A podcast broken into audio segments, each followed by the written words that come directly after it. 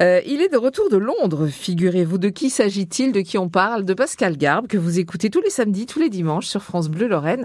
Et il est en compagnie de Xavier Montpied pour Jardingue. Oui, nous jardinons avec Pascal Garbe. Bonjour Pascal. Euh, bonjour Xavier, bonjour à toutes et à tous. Je rappelle Pascal que vous étiez au Chelsea Flower Show. Hein, vous avez eu la chance d'aller à Londres euh, pour découvrir ce, ou redécouvrir en tout cas ce gros rendez-vous jardin.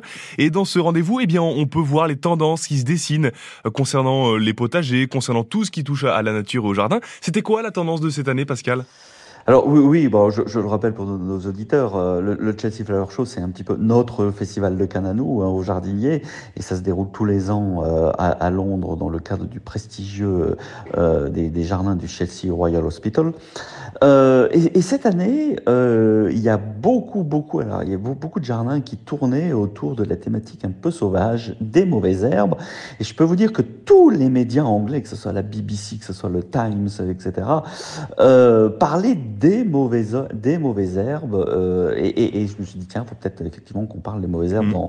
dans, dans, dans, les jardins. Parce que souvent, vous savez, les, les jardiniers euh, français aiment bien quand c'est à peu près propre, aiment bien bah quand il n'y a pas de, il y a rien qui traîne. Alors qu'il y a beaucoup de plantes qu'on va dire euh, qui, qui, qui, sont presque effectivement des mauvaises herbes, euh, ne sont pas plus dérangeants que ça. Euh, par exemple, si vous avez des orties dans le jardin, elles sont plutôt intéressantes parce qu'on peut les utiliser à deux, sur deux choses. Un, on peut en faire du purin, euh, purin d'ortie. Donc il suffit en fait de, mettre des orties, de les mettre dans l'eau et de les laisser macérer. Euh, ça va être un très très très bon euh, insecticide.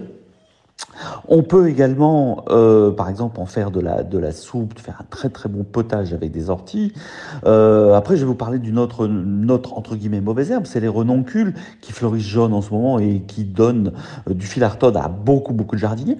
Au final, elles sont pas plus euh, euh, dérangeantes que ça. Elles vont amener des petites fleurs jaunes qui vont euh, parsemer les massifs. Pourquoi les supprimer? Euh, Donc, ce qu'il faut que euh, prendre conscience, c'est que bon, les herbes sont peut-être pas si mauvaises que ça. Mmh. alors, sauf si vous êtes effectivement vraiment maniaque. Euh, mais moi, j'ai appris justement à vivre avec ces, ces, ces, mauvaises herbes. Et puis, il y a un nouveau truc aussi, il y a quelque chose qui est très important.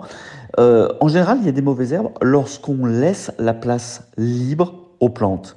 C'est-à-dire que si vous plantez euh, plein de petits couvre-sols, si vous plantez plein d'autres choses dans vos massifs, globalement, vous aurez assez peu de mauvaises herbes. Il y a une chose qu'il faut faire juste très très attention, c'est le chien dent qui, lui, dans les massifs, peut être vite très très très envahissant. Donc dès qu'il apparaît, lui, par contre, il faut le retirer.